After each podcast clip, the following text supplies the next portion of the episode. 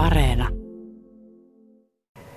Pakkaustekniikan professori Ville Leminen. Meillä on tässä pöydällä monenlaisia pakkauksia. Tänään aiheena on ehkä nämä ajankohtaiset heinäkuuhun kuuluvat marjapakkaukset, tuoremarjapakkaukset. Eli te olette onnistunut täällä nyt kehittämään vähän kilpailevaa tuotetta sille ihan klassisimmalle muoviselle marjapakkaukselle. Miksi te olette lähtenyt hakemaan kilpailijaa muovipakkaukselle? En tiedä, onko me suoraan lähdetty kilpailijaa hakemaan, mutta sanotaan vaihtoehtoa ainakin.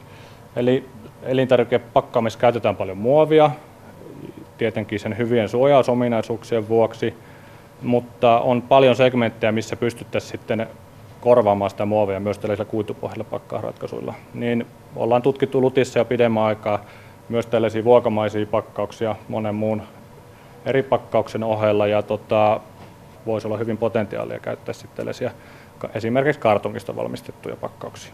No nyt on yksi tämä käytännön esimerkki, kesäinen esimerkki, tämä vuokamallinen tuoremarja pakkausrasia.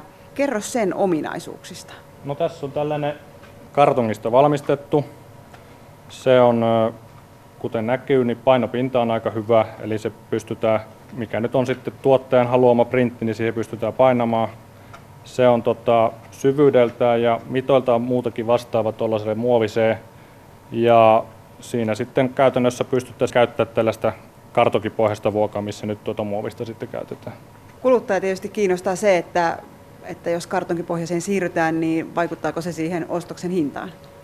Lähtökohtaisesti niin ollaan hyvin lähellä, ellei jopa samassa kuin tuo muovirasi. Että siihen tietenkin vaikuttaa moni asia, että tuotantomäärät ja käytetty materiaali, sen paksuus ja niin edelleen, mutta ollaan ihan niin kuin hyvin lähellä senttien sisässä voidaan puhua tuohon muoviseen, muoviseen verrattuna. Että ei pitäisi vaikuttaa lopputuotteen hintaan merkitsevästi. Tälle maalikolle ei tietenkään heti aukea se, että minkälainen työ tämän koneiston ja laitteiston kehittämisessä on ollut, mutta kerro sinä Ville Leminen, että minkälainen tie se on ollut, että olette tähän tullut?